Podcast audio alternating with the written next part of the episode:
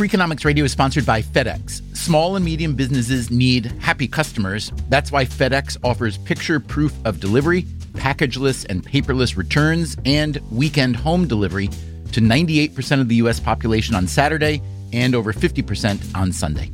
See the FedEx service guide for delivery information. See what FedEx can do for your business. Absolutely, positively FedEx. Freakonomics Radio is sponsored by Cars.com. Have you heard about the Your Garage feature on Cars.com? Here's how it works you add your car to your garage to track its market value and cash in when the time is right to sell. Track both your car's historical and projected value. When it's time to sell, easily secure an instant offer from a local dealership or sell it yourself on Cars.com. Start tracking your car's value with your garage on Cars.com. Hey there, I'm Stephen Dubner, and this is a Freakonomics Radio Extra, our full conversation with NBA point guard Jeremy Lin, because the new NBA season has just begun. We interviewed Lin for our ongoing Hidden Side of Sports series in an earlier episode, number 351, which was called Here's Why You Are Not an Elite Athlete. We heard how Lin was overlooked out of high school and college, at least to some degree because as an Asian American kid, he didn't look the part of an NBA player. Nor did it help that he played his college ball at Harvard, which is not a basketball powerhouse. But he exploded onto the world sports stage in 2012 in what came to be known as Linsanity, leading the New York Knicks to multiple victories and putting up a personal stats line that would make a superstar happy. Lin is now with the Atlanta Hawks, his seventh team in nine seasons. He's no longer a starter. He is, however, in the third and final year of a $38 million contract. We spoke a few days ago. Lin had come straight from practice.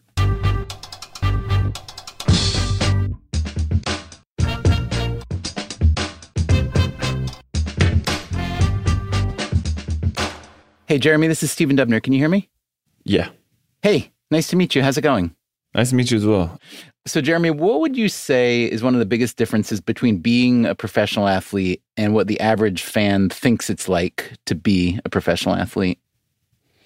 Uh, you know, uh, everything.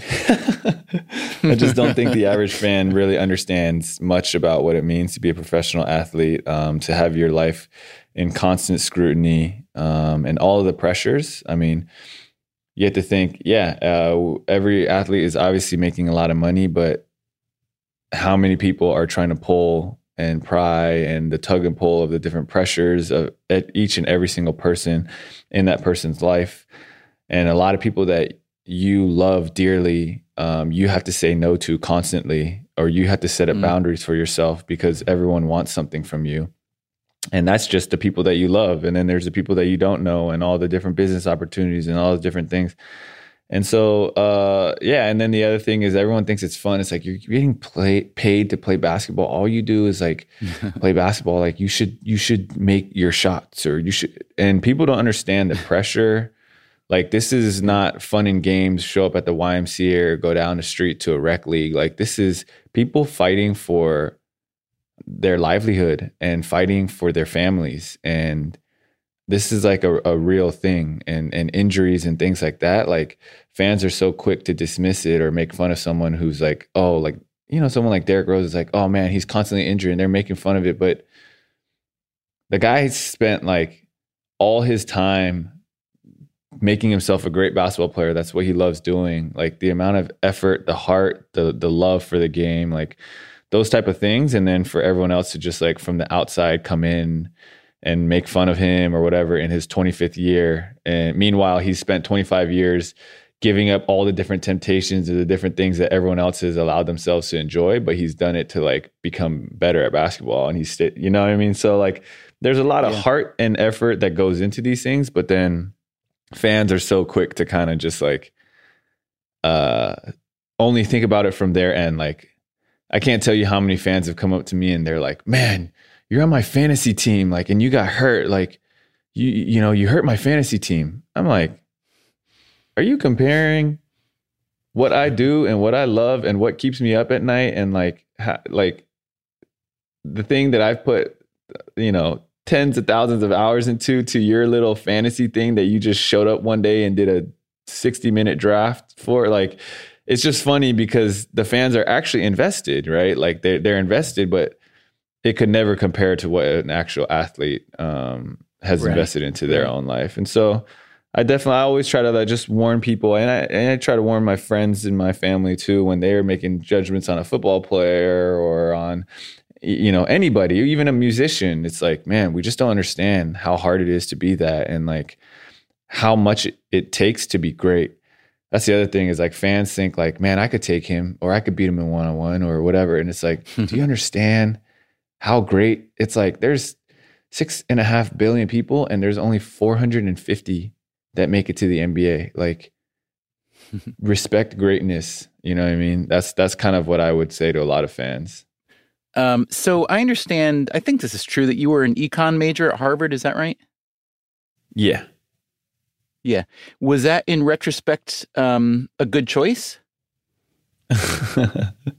um, I don't know. I think the the verdict is uh, still out where we're not sure. Um, I can tell you that it doesn't help me at all with my current job, um, and I haven't used it at all since I graduated. But uh, I think that's something that I'm going to use somewhere down the road. Hopefully, um, I, I majored in economics and then minored in sociology, and so I'm really interested in poor communities and why they're poor and how do you help um, underprivileged children and how do you really boost the economy of um, you know, struggling areas. And so that was some, that's really the reason why I, I kind of blended econ and soc together. But uh, again, that's probably going to be post basketball more than anything. So, do you um, do you have thoughts about what specifically you want to do after basketball toward you know addressing those kinds of problems? I think for me, uh, I have a foundation, the Jeremy Lin Foundation, and so I really want to work a lot with that, work a lot with the communities um, that we're involved with and the organizations and the NGOs that we're partnering with. And I always, you know, it's it's tough to say. I don't really know exactly, but I kind of see myself um, investing in one or two locations primarily. Um, I just think for me right now in playing in the NBA, it's hard because I have such limited time. But if I could do anything when I retire, it's to be able to really, really invest and live and constantly be in that one community that I really want to work with and change.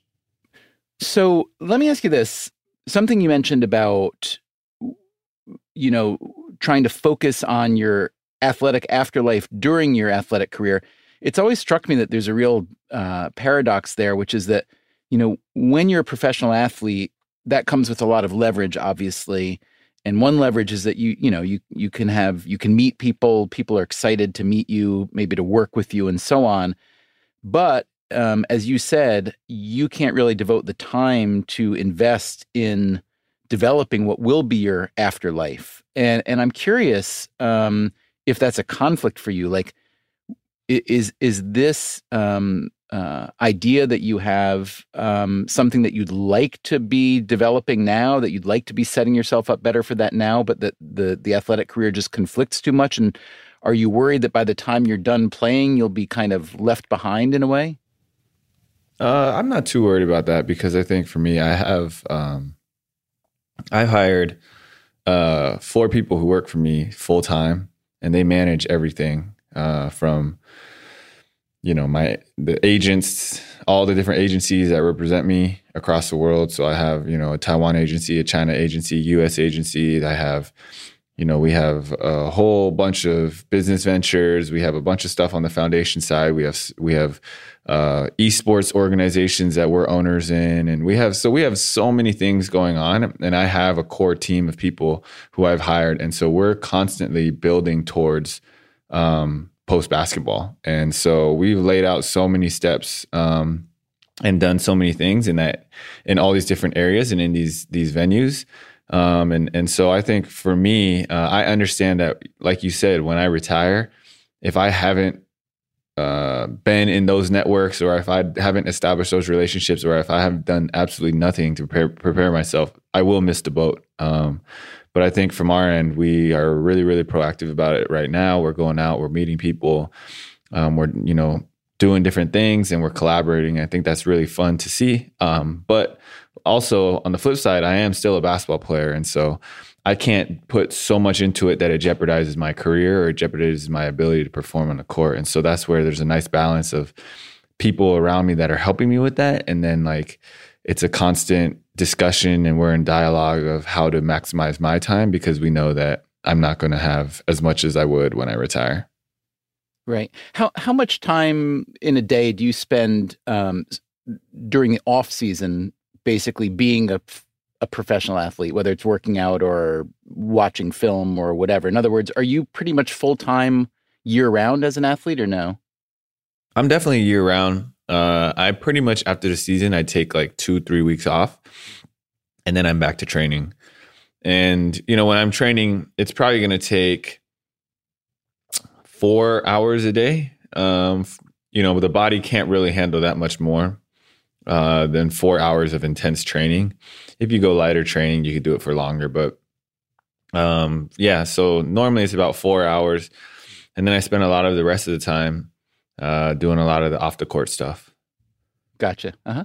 And, and then just uh, for a minute more on the after um, after the NBA career, what do you envision yourself, you know, specifically being or doing? In other words, do you want to be like the public facing person who's running a big NGO that works with different cities? Or do you want to be behind the scenes? Do you want to be involved in research? Do you want to be involved in the political end? I'm curious. Uh, I haven't fully figured that out. And we've done a lot of visioning and we have different discussions. And this is something that we talk about every year. It's what it looks like. I think it's going to end up being a blend of a bunch of different things. Um, but the primary targets are going to still be being a big part of my foundation. Um, and that's, you know, that's like, you know, being the face and being out and meeting people, attending events or, or hosting events getting into high level meetings and things like that. And some of it might cross into like public policy or it might cross into meeting with government officials in, in China or different things like that. Whatever it really takes to help people. And then I think I'll also be on the ground as well, um, spending a lot of time with the actual people and kids and and things like that. And then I think uh, I'll be traveling to do different things like public speaking or showing up at different events like with business ventures. I have you know a, a, basketball league with many basketball schools in china and we have thousands of kids and uh, we're growing um, a lot. And then i think there's definitely something that i'll continue to do is i was just on a show this past year or this past i filmed it this past summer and actually it's midway through like i think it's probably through like eight or six of the episodes, and there's maybe you know there's probably we're probably probably at the halfway point of the season, and in China, and I think we're at like 800 900 million views at this point. Um, oh my, wow! Yeah, so that's three times the U.S. population. Um, it's it's uh it's uh-huh. a monstrous it's a monstrous show and a huge endeavor, wow. and so.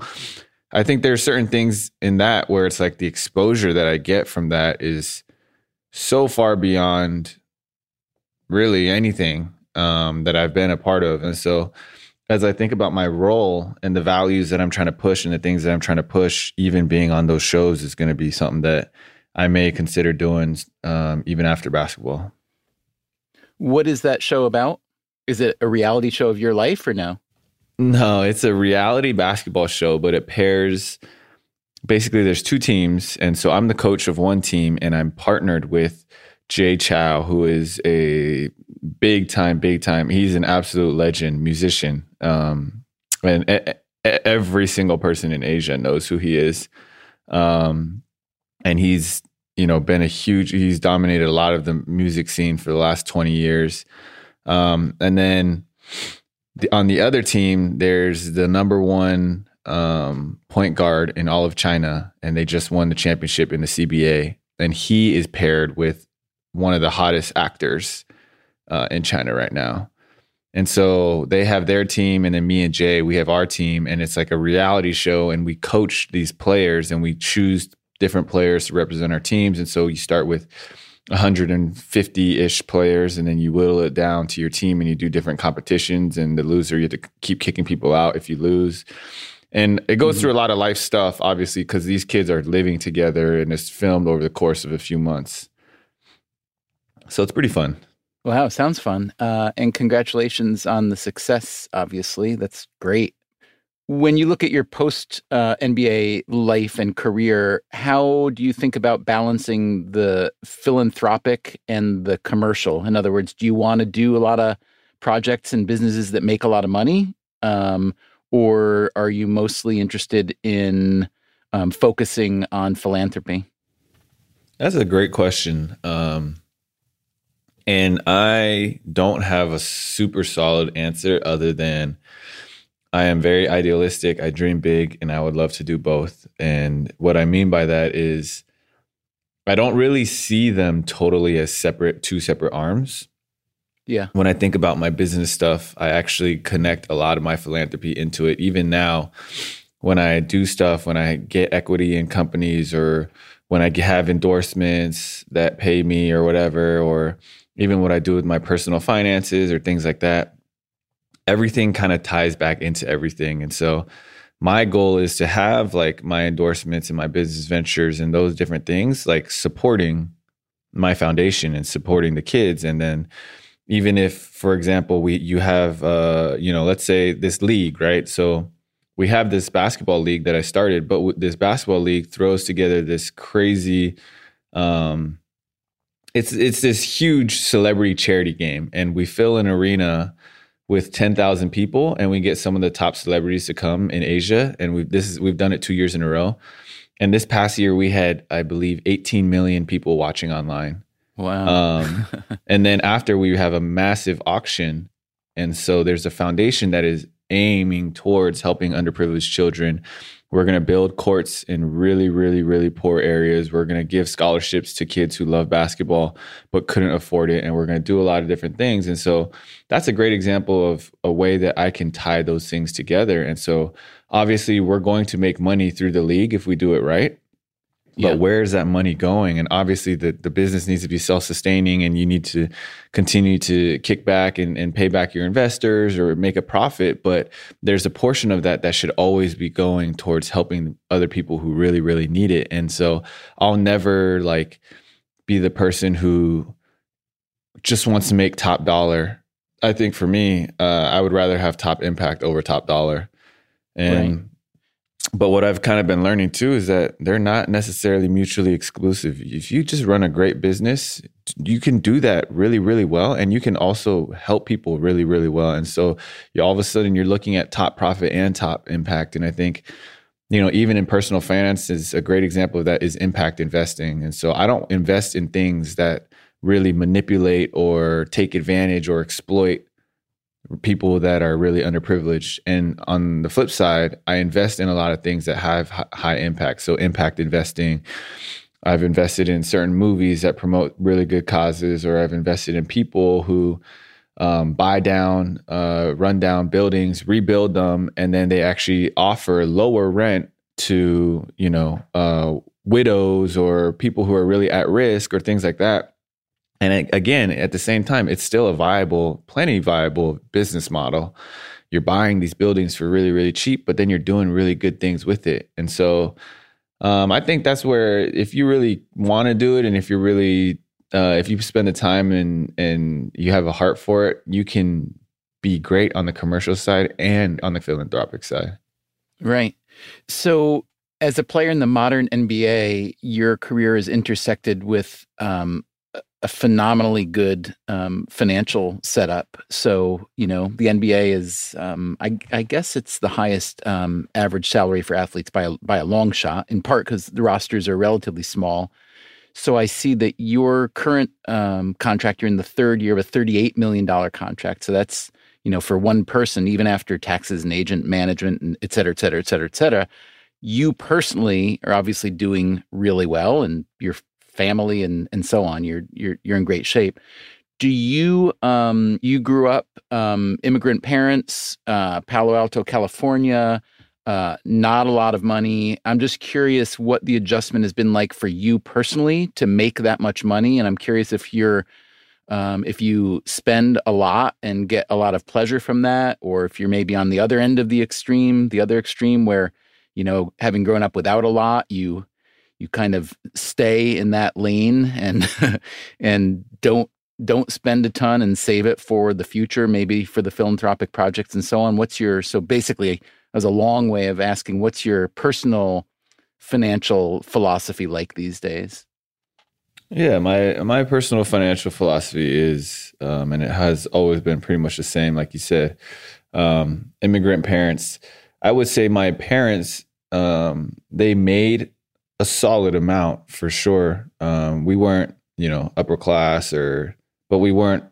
We definitely weren't the bottom of the bottom. We were middle class for sure. And I think, but the problem is our expenses were so high um, we because of you primarily trying to um, uh, all of your us. basketball career.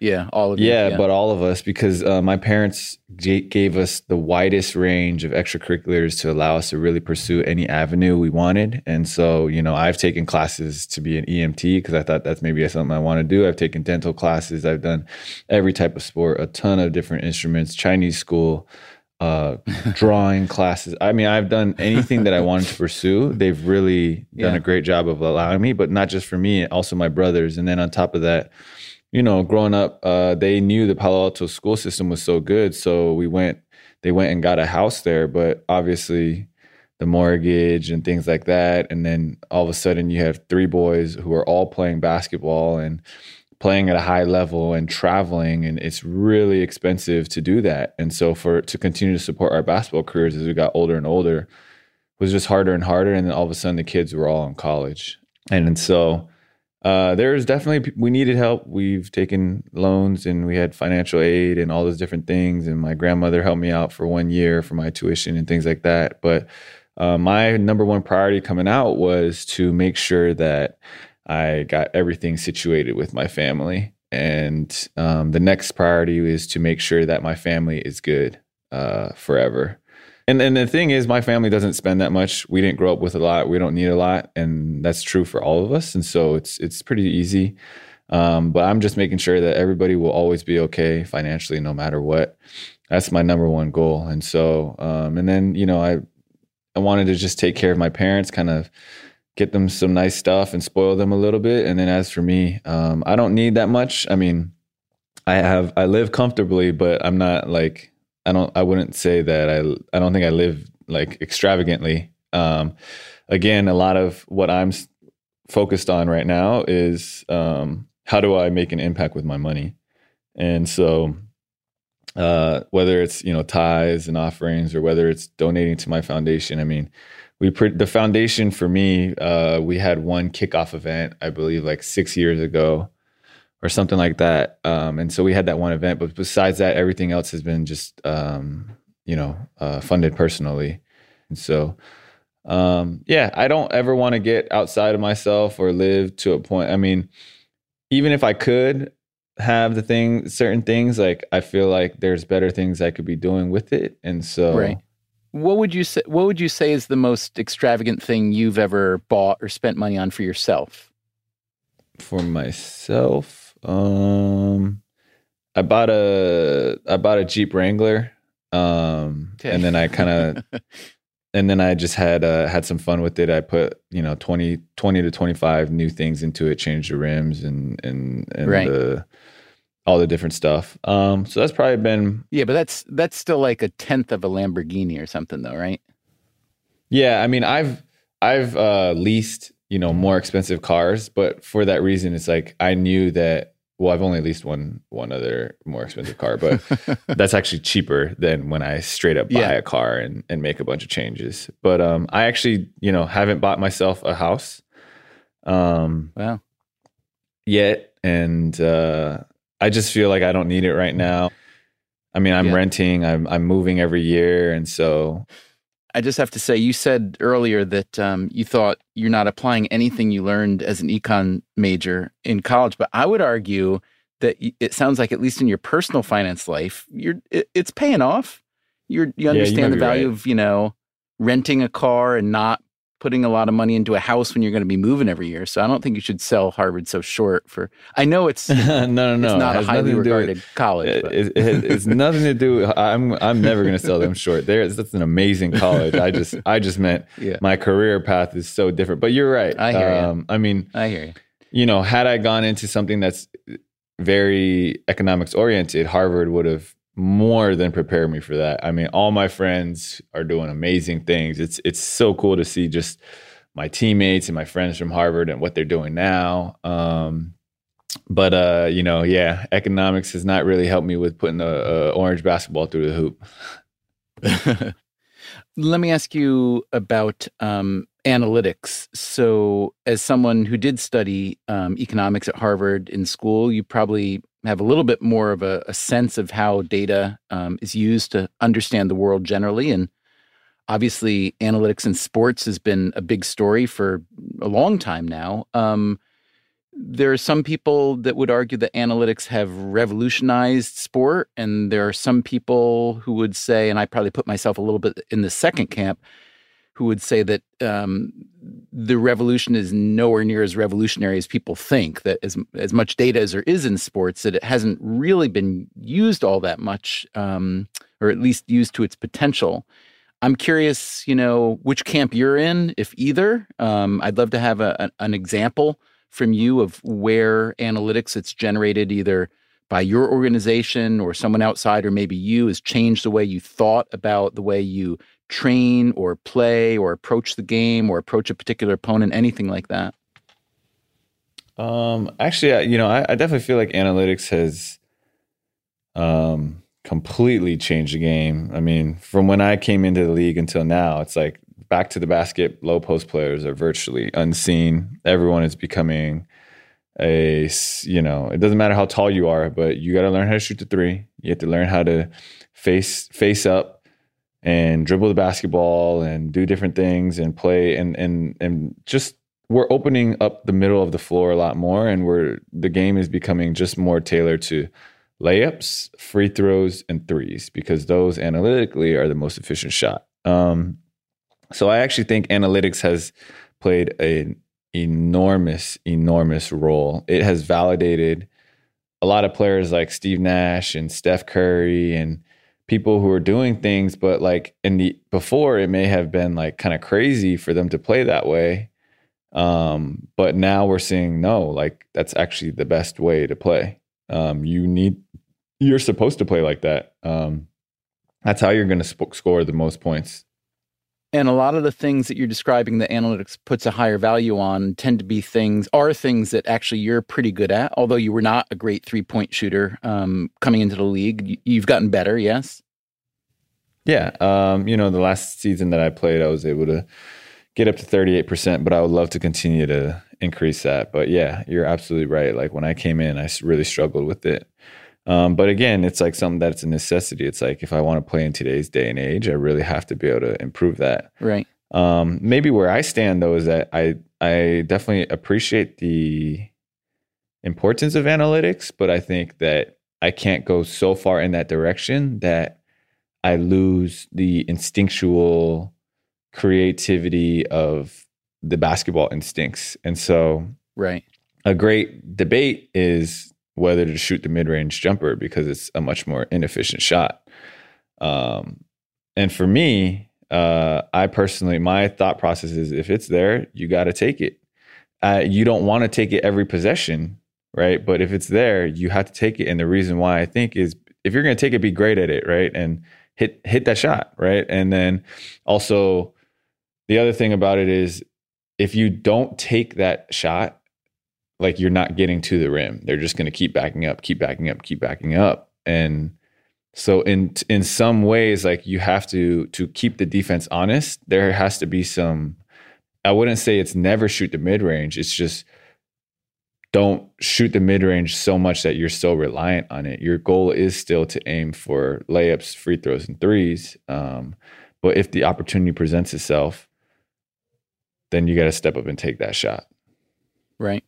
So, one reason your career has been so interesting to so many people, starting with well, most people discovered you with the New York Knicks, even though you'd been in the NBA before that with the Warriors. Um, but you were famously overlooked. Um, and we talked to Daryl Morey about that. We've talked about that a little bit more on the show. Um, I know that was a long time ago now in your life. It was, you know, literally a third of your life ago. Um, and I'm guessing there are parts of that early, those early chapters that you're happy are, you know, pretty distant. But I am curious if you're willing to engage in it for a minute, just to talk about um, why the, the the maybe the dimension or dimensions plural uh, on which you were overlooked and why and kind of what are the lessons to be learned from that? For not just for you not just for basketball but for for anybody. Um i mean i definitely think you know my numbers didn't blow anybody away from college my stats. Um but i think a lot of that again is you're to have to see everybody comes from a different system. And so, what is the system? What is that person capable of? What will that person look like in your system? Right. Um, that's going to be something that's important. And you see a bunch of busts as well. Like the reason why is because maybe they looked great in one system, but when they get to the NBA, that's not what it's going to look like. I think the other thing that people really um, are now probably going to scale more towards, but you know sometimes is often overlooked is the mental side of things. Um man the best players are the mentally strongest.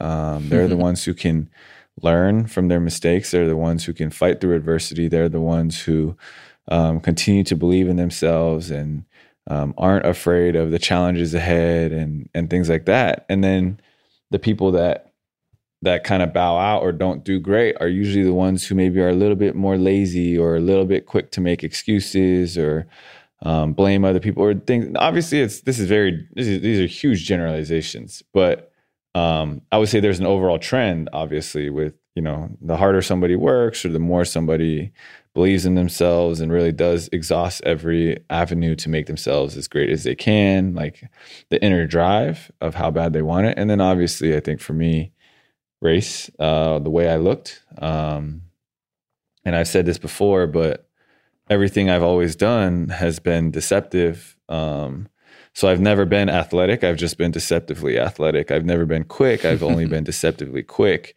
Um, it didn't matter. Like when the stats came out, like I was tied for first with uh, John Wall uh, for speed and uh, this is for the combine, is, yes. Yeah, and he is, uh, you know, people call him freakishly athletic, freakishly quick, and then I'm deceptively quick or deceptively athletic. I think, you know, before I got hurt for, I think maybe two or three years. Again, me and John Wall led the led all point guards in blocks per 48 minutes.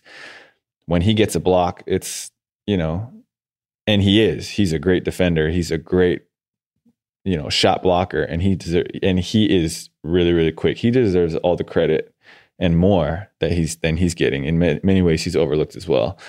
But again people won't see me as like and obviously i don't jump as high or whatever but there's maybe there's something else. Maybe it's timing. Maybe it's whatever it is that allows me to get those blocks and to get them at a high rate. Um, but I think for me, uh, everything I've done has always been deceptively whatever, and so um, you know, I just don't look the part, and I understand that. Which of, I mean, in a way, though, both of those descriptions are, uh, you know, whether you want to call them racist or biased or whatever, they're both in their way insulting, don't you think? Because to call someone freakishly blank or, you know, amazingly naturally blank is to say that they don't have to work at it and to call you deceptively means that there's not an innate talent do you do you think do you think they're both do you agree that they're both kind of limited descriptions and maybe a little bit offensive in their way yeah i mean i think uh and, and that's something that I've said. You know, I think John Wall is an underappreciated point guard, and our stories and uh, have crossed paths many times. And um, you know, whether it's in summer league or whatever. Uh, but um, yeah, I mean, it, look, the reality is is not everyone's going to be as fast or jump as high as John Wall. So there's a talent component to it. And then there's the other part, which is, or the nature part. And then there's the nurture part where he works hard. He loves the game. He has put a lot into it. He is extremely competitive and he has done many things right to be able to put himself in a position to succeed. And you can't take away one by only recognizing the other. Um, and so for him, you know, maybe people are more like, "Oh, he's so talented. He's so talented," and they take away a little bit from, uh, you know, his his work that he's put in. For me, maybe people scale more towards like, "Oh, he must work so hard. He must work so hard," and maybe not recognize that. Oh, maybe there's a little bit of talent because if you took everybody else and they work just as hard as me, without talent, they still wouldn't be in the NBA. So there is you have to honor both sides. And you're here today to set the record straight and say that you actually don't work hard at all. You're incredibly lazy. You're just purely exactly. naturally talented, right? um, yeah. Let me just ask you I'm really curious about um, the role of faith in your life as a basketball player. Um, so, a lot of athletes throughout history have been very religious and some of them invoke that faith more in public than others. I'm just curious kind of how it works for you, but I'm I'm also curious how it works in the team chemistry. Um, basketball team is relatively small. You're traveling with each other all you know all year round, and I'm curious how um, whether there's a division between those who are uh, religious or openly profess their faith and those who don't. Um, whether it kind of breaks up um, in in cliques at all and also just how your faith affects your life as a as an athlete, your career as an athlete. Um, I mean, I think for me the simplest way I could describe it is I don't really think that much about like whether I'm like I'm just trying to be as authentic as I can be. Um, mm-hmm. So when people ask me questions or when I live a certain way, like when I live a certain lifestyle or when I, when I make decisions, it, it goes back to authenticity or what I feel like is right. Like, um, you know, and so I think for me, it's like the NBA is a place where people constantly are meeting new types of people. We have lots of foreigners. We have, you know, you know, some now more Asians. We have you know uh, African Americans, we have whites, we have all you know people who come from all different states, countries, everywhere, and so people are very very respectful of other people. And the other thing is because you spend so much time around each other, you really learn who that person is, and you really learn more about who people are, and so. Um, there's just a natural respect that is grown through spending time with people or losing respect for them. And I think for for me, it's you know I, I'm going to you know faith is everything for me. I know I wouldn't be here without it. I know that um, in my times where I've wanted to quit, uh, you know, faith has allowed me not to. I know that in many situations that I couldn't control, um, there was something different, something divine. There's been too many coincidences in my life for it to just be pure chance. Um, actually, this is maybe the economic side of it, but like I wrote down a list of all different things that had to happen for for me to experience Linsanity, and every single one on that list was outside of my control. So I made sure every everything on that list was something that I couldn't control. And then I was like, let's just say that I put on some random probability, and even if I was like really generous, like okay, my parents are both five foot six and I am six foot three. Both my parents are not above 140 pounds and I am 205 pounds. Like, what is the probability of that happening?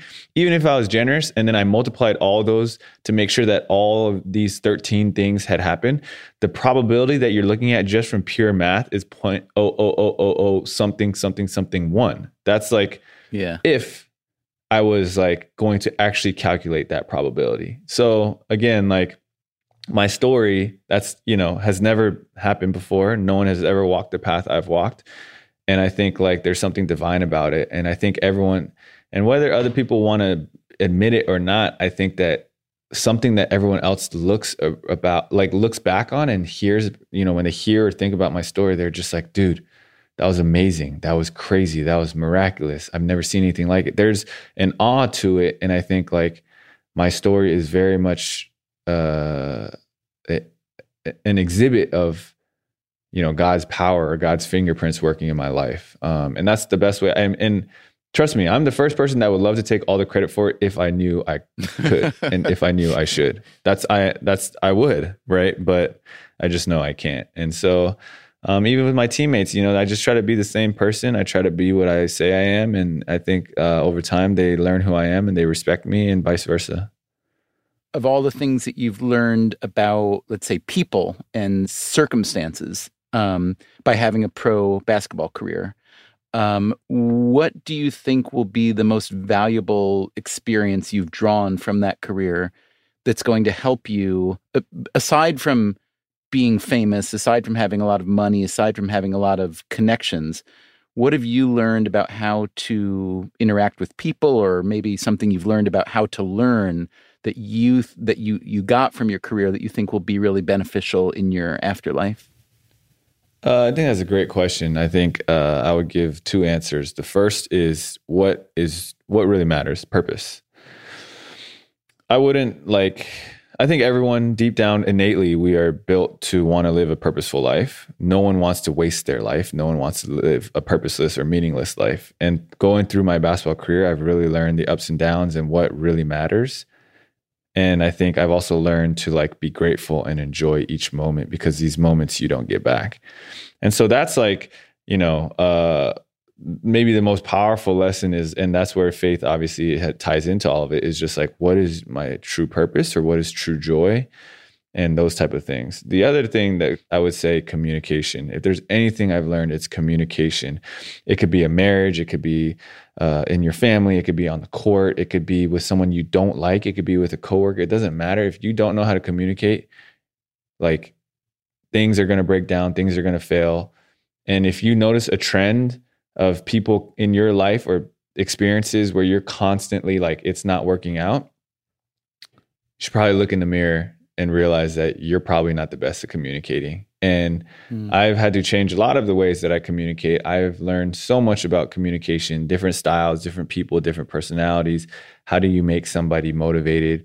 And that, and each person is their own puzzle. Um, you can't, there's no blueprint solution you can't treat everybody the same. Everybody is different. And even someone who has, uh, you know, is an extrovert, you can't treat two extroverts the same. You can't treat two introverts the same. Like everybody is a different puzzle and you have to take the time to love and serve them and know them and then communicate well with them. And when you communicate well with somebody, like, that is the beauty of sports. That's the beauty of life. Whether it's whether you're teaming up in marriage, you're teaming up in uh, you know, being a sibling, you're teaming up in, you know, as a basketball player, as basketball players, like the beauty is when you communicate well and you do things well and you have good synergy and teamwork, that makes life a lot more fun.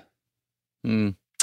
I'm so glad I got the chance to talk with you today, Jeremy. It was um, a lot of fun and I learned a lot and uh, I appreciate the time and I wish you the best going forward in basketball and everything else. Appreciate it. Thank you for taking the time as well. Thanks to Jeremy Lin for that conversation. If you haven't already done so, check out our Hidden Side of Sports series. We've already put out three episodes and are working on several more. We're also publishing a lot of these extra full interviews on Stitcher Premium, along with other bonus episodes. Just go to stitcherpremium.com slash freakonomics and use promo code freakonomics for one month free. Freakonomics Radio is produced by Stitcher and Dubner Productions. Our Hidden Side of Sports series is produced by Anders Kelto and Derek John, with help from Harry Huggins. Our staff also includes Alison Craiglow, Greg Rippin, Alvin Melathe, and Zack Lapinski. We had help this week from Nellie Osborne. Freakonomics Radio can be heard weekly on NPR stations across the country. Check your local station for its schedule. Also on SiriusXM, Spotify, and even your better airlines. We can be found on Facebook, Twitter, LinkedIn, or you can email us at radio at freakonomics.com. As always, thanks for listening.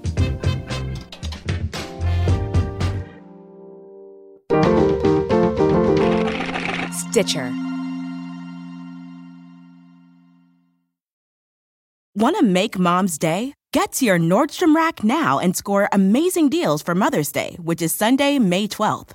Find tons of gifts from only $30 at Nordstrom Rack fragrance, jewelry, luxury bags, activewear, beauty, and more. Save on Kate Spade New York, Stuart Weitzman, and Ted Baker London. Great brands, great prices. So shop your Nordstrom Rack store today and treat mom to the good stuff from just $30. Reese's peanut butter cups are the greatest, but let me play devil's advocate here. Let's see. So, no, that's a good thing. Uh, that's definitely not a problem. Uh, Reese's, you did it. You stumped this charming devil. Life is a highway, and on it there will be many chicken sandwiches.